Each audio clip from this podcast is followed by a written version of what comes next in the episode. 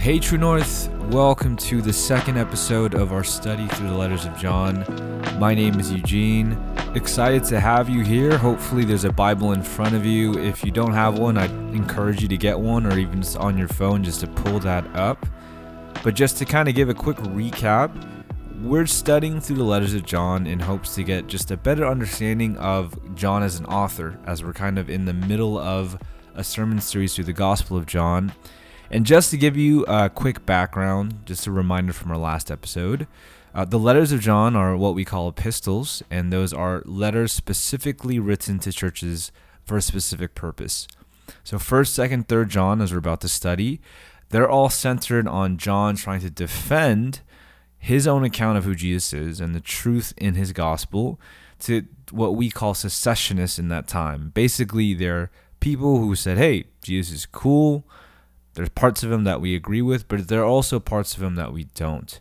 So First John is kind of a, a, a warning diss track uh, against these people, and also an encouragement to the church. And we're gonna, what I'm gonna hope to have you do in a little bit is to read on your own for a couple of minutes, pray, take some notes. But before you do, just to kind of give a deeper background, just to understand what you're reading, John is writing to a community where there's considerable disunity. So these these secessionists, and actually take a bigger step back, you have to realize in the early church it was a very tight knit group of people.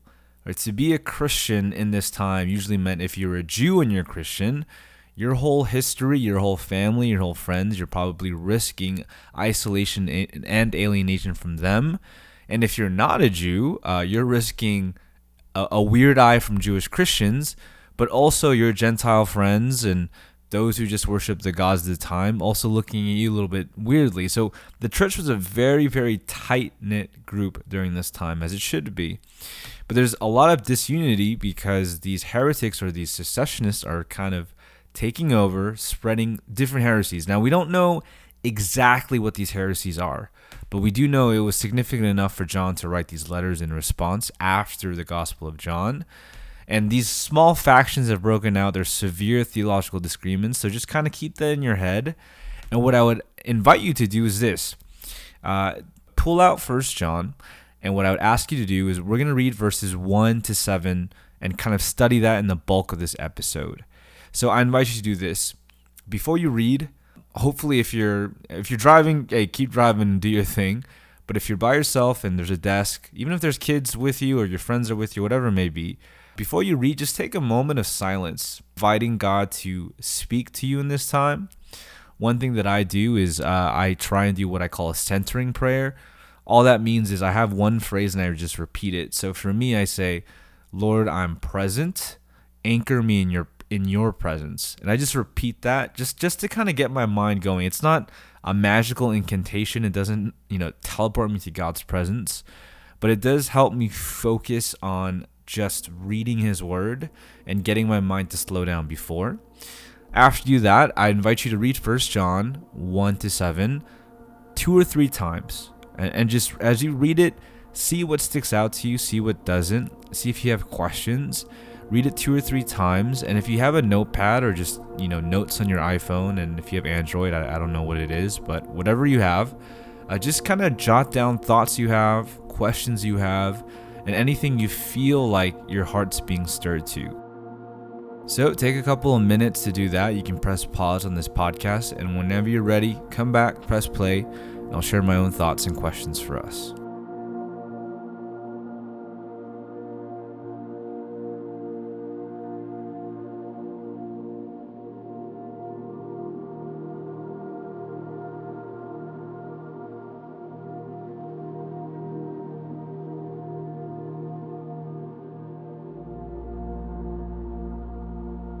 All right, welcome back. Hopefully that was a a restful experience. Hopefully you got to glean something from that reading of verses 1 to 7 of 1 John 1. And hey, if you have any questions that aren't answered from the study, uh, feel free to DM me at any time. Anything that came up or you feel like it wasn't answered, or you can Google that too, whatever may please you. But what I want to do is break this down into two sections. So I'm going to kind of focus on verses 1 to 4 first, and then verses 5 to 7. how I usually lead studies in person is I'll kind of first just describe or note things that are interesting just from the text that maybe with a plain eye you wouldn't be able to notice. And then from that, what are implications for us today? So let me do this. I'm going to read verses 1 to 2 and kind of just let's flesh out the first half of this beginning. I'm going to read out of the ESV. So this is what John writes to us in the beginning of First John. That which was from the beginning, which we have heard, which we have seen with our eyes, which we looked upon and have touched with our hands concerning the word of life. The life was made manifest, and we have seen it and testified to it, and proclaimed to you the eternal life which was with the Father and was made manifest to us. So, a couple things. I think one thing that sticks out is most epistles, especially letters written by Paul, not John, uh, they're very letterish in the beginning. So, what I mean by that is if you write a letter, you write, Hey, dear John Doe, hope you're well, hope you're doing this or that, greetings and salutations. But John kind of just, boom, right off the bat, uh, just goes straight into what he wants to get at. And I kind of noted this in the previous episode, but this beginning should, if you've been following our sermon series, kind of strike a similarity with the Gospel of John. John chapter 1 is very similar. Let me try and pull this up for us. Again, this is the ESV, but this is what John writes in John 1, the Gospel of John. In the beginning was the Word, and the Word was with God, and the Word was God. He was in the beginning with God. All things were made through him, and without him was not anything made that was made. In him was life, and the life was the light of men. The light shines in the darkness, and the darkness has not overcome it. So, very similar, and not just verses 1 to 2, but if you remember what you just read, verses 1 to 7 of First John, it's basically the same points being fleshed out. And not just the beginning of the Gospel of John, but if you remember, the ending of the Gospel of John is I write to you this book so that you may see. The purpose of this book is that you may see that Jesus is Christ, He's the Son of God, and that by believing in Him, you may have eternal life. So, what John is doing is it's a it's a complete throwback, right, to the Gospel of John. And and why is he doing this? Well, in my mind, he's trying to emphasize, look, the secessionists in the time, they're basically taking you away from the full concept who Jesus is. And the one concept that John seems to be really pressing in the beginning is the incarnation, that the incarnation of Jesus is central. So, what does that mean? If you read First John, it's the idea of the word of life becoming manifest, becoming flesh, right? So, in First John, what we see is from the beginning, which we have heard, which we have seen with our eyes, we have looked upon and touched with our hands, concerning the word of life. So, this word that John's implying has become flesh, and what John's saying here is like I've I've seen this, I've heard this, I've touched this, and ultimately what John is getting at is that this word is Jesus. Even harking back to the Gospel of John, the word was with God, the word was God, and the word became flesh. So that is basically the concept of incarnation that Jesus, as fully God, also becomes fully man, that he becomes flesh. And that is so important for us to understand. Without that, so much of Christianity, so much of the gospel will fall apart. It's it's such a central part of our belief of who Jesus is because what that is telling us is that we have a God unlike any other god or goddesses or myths in the world. Um, usually, if you if you look at any of the religion uh, of any time, it's always human beings looking up in worship, always trying to get to Olympus or to get to heaven or to do something, to sacrifice something so that they can achieve, hopefully through their righteousness or through their sacrifice or through their worship, attain the level of becoming or entering the presence of a deity or a god. But in Christianity, it's the only religion where God comes down and becomes flesh, becomes man. We have a God who enters into our world. These are it's this is important for a variety of reasons, right? But one of the most important reasons that I think John's trying to get at is we can't split up Jesus as just his teachings and his ideas from his personhood. We can't split up Jesus' ideas and teachings from his personhood. And what that means is, and I guess this is an implication for us, right, just from the beginning. What, what, why does it matter that the life was made manifest and that John saw it? And what he's saying is, look, in Christianity, it's not just ideas, it's not just theological statements. Uh, we have a God and a Savior who became flesh, Jesus. And that's really important because so often I think Christianity can be reduced to just ideas, right?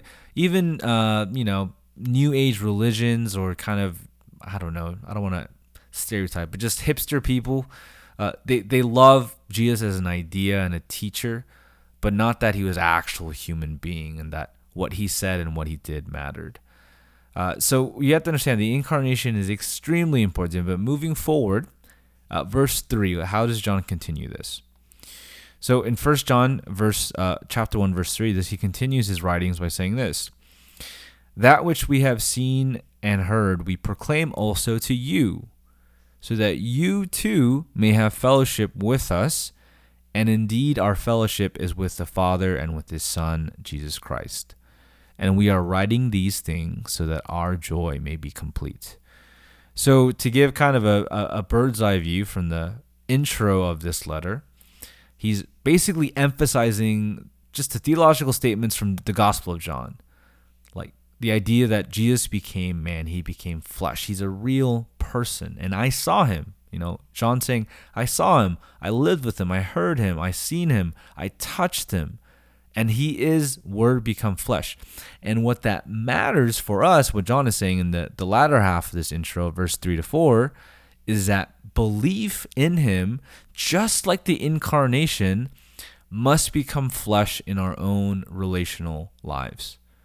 Right? So in verse 3, that which we have seen and heard, we, and John saying, like, you know, the disciples that lived with him, we proclaim also to you so that you too may have fellowship with us. This idea of community. So in the Greek, that word fellowship is koinonia, and the, the idea of being a tight knit community. Um, koinonia can also mean church in other ways. But what John's trying to get at is that belief in Jesus must lead to a relational change, not just a theological change in your life. That to believe in Jesus is to enter into a community, it's to allow your beliefs to become flesh in your relationships. And not just horizontally with people, but John also says, so that you too may have fellowship with us, and indeed our fellowship is with the Father and with His Son Jesus Christ. And I think this is really important. This might sound elementary, but you know John's emphasizing this for a reason. What he's saying is this. You know, I've been harking on the incarnation is really important that Jesus became flesh. And it's important for us because it also is an opportunity, it's an invitation to have a personal relationship with God. And you know, you hear that like, oh hey, is Jesus your personal Lord and Savior? And it's a little bit meme, it's a little bit churchified. But I think there's an element of awe of that idea that is lost. That in Christianity, what it tells you, what it invites you to have, is a personal, embodied, incarnational, a flesh, a real relationship with God that it's not just incantations, it's not just prayers, it's not just rituals that we do, but it's a fellowship, it's a relationship, not just with the people that God has left us with, but with Him Himself. And he writes that by, and, and John ends this by saying, when we have this community both horizontally with others and vertically with the Father and with Jesus through the Spirit, our joy is complete. That so often for a lot of us we search for joy in so many different ways. And not that the church brings perfect joy but there's an element of joy that is only found outside of yourself. That joy is ultimately found in relationships with those around you and with a personal relationship with God so that's kind of the beginning of verses 1 to 4 but now to end off let's jump into the last half verses 5 to 7 so again, I'm going to read out of the ESV so you can follow along in your Bible to just listen right here. John continues his letter by saying this This is the message we have heard from him, Jesus, and proclaim to you that God is light, and in him is no darkness at all.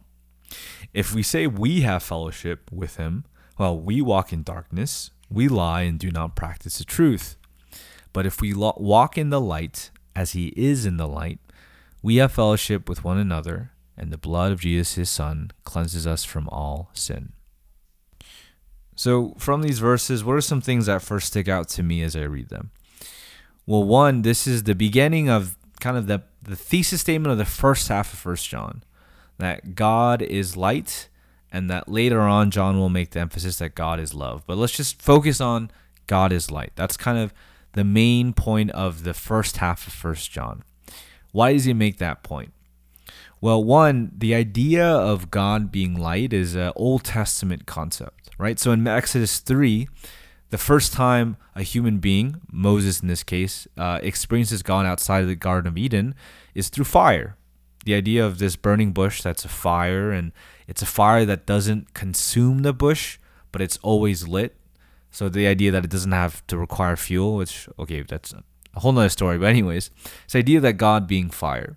And even in Exodus later on, God's presence is as a fire to illuminate the way for Israelites to travel in the desert.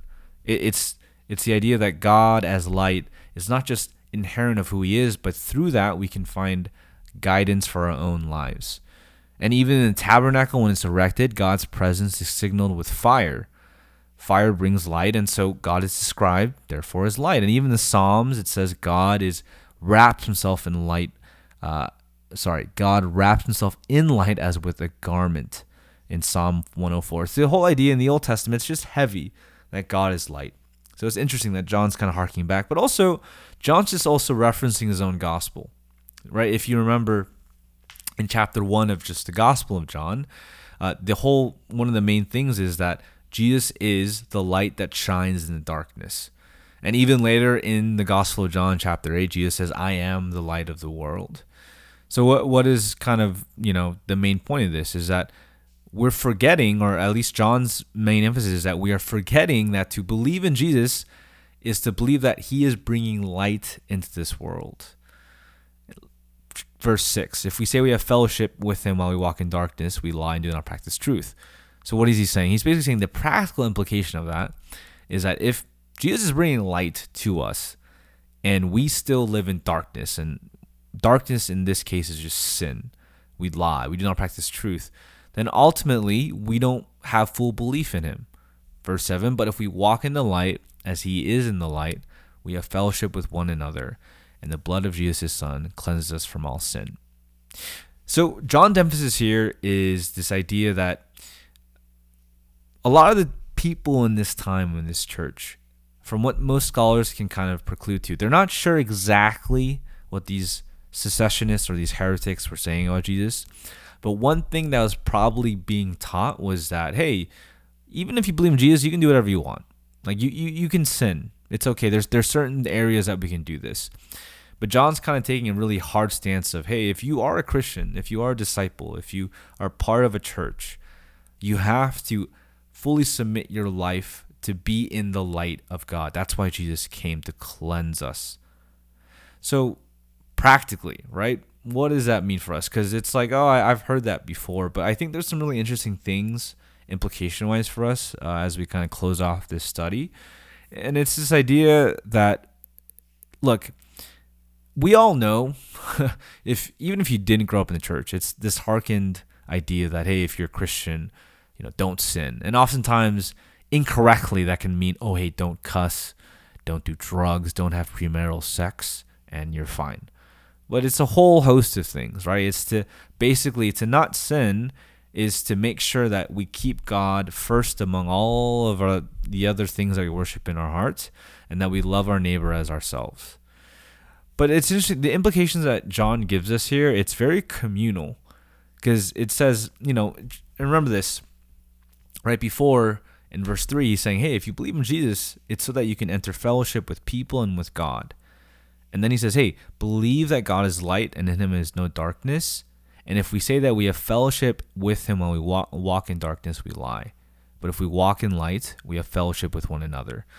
It's interesting. What john's saying is it's not only god is concerned with your own purity for your own sake But if you're not walking in the light, and, and this is a thing, John is not prescribing to us some moral perfection that we're supposed to have, right? Because he's even, and, and later on, the next study, what we'll say is he's asking us to confess our sins.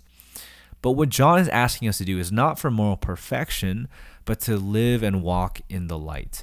And what that means is to be transparent and vulnerable with our weaknesses and our sins. It's only in darkness that we hide our sins. And what John is implying is also in the darkness, it's not just that you're hiding your own sin, but you're never able to experience true community, true fellowship, and a true church. Walking in light brings us into community and also forgiveness. It's hand in hand. What I mean by that is this it's only in community we can find true forgiveness and it's only when we learn true forgiveness that we'll be drawn to community. It's interesting to me because uh, I'll be frank, uh, a large, vast majority of our church is Asian American, and uh, even as I say this, this applies to anyone.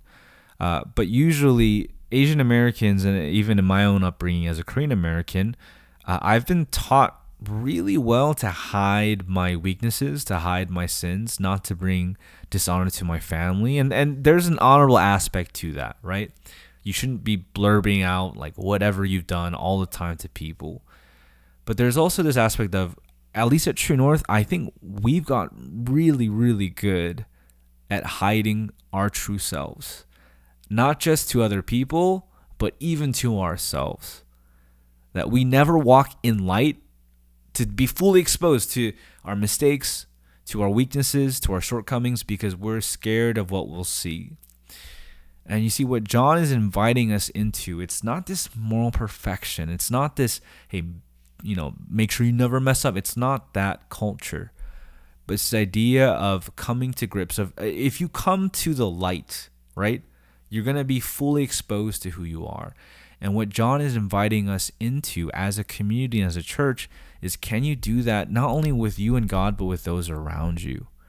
Can you find time to walk in light and to expose, to be vulnerable, to share your shortcomings, to share where you're struggling, to share whatever's going on? That's what it means to walk in light and not in darkness.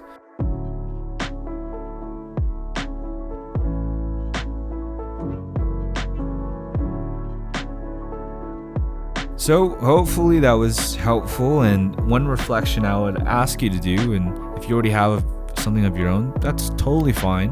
But if you don't, I wonder one thing that we can ask ourselves is this Are we walking in light? Or are we walking in darkness?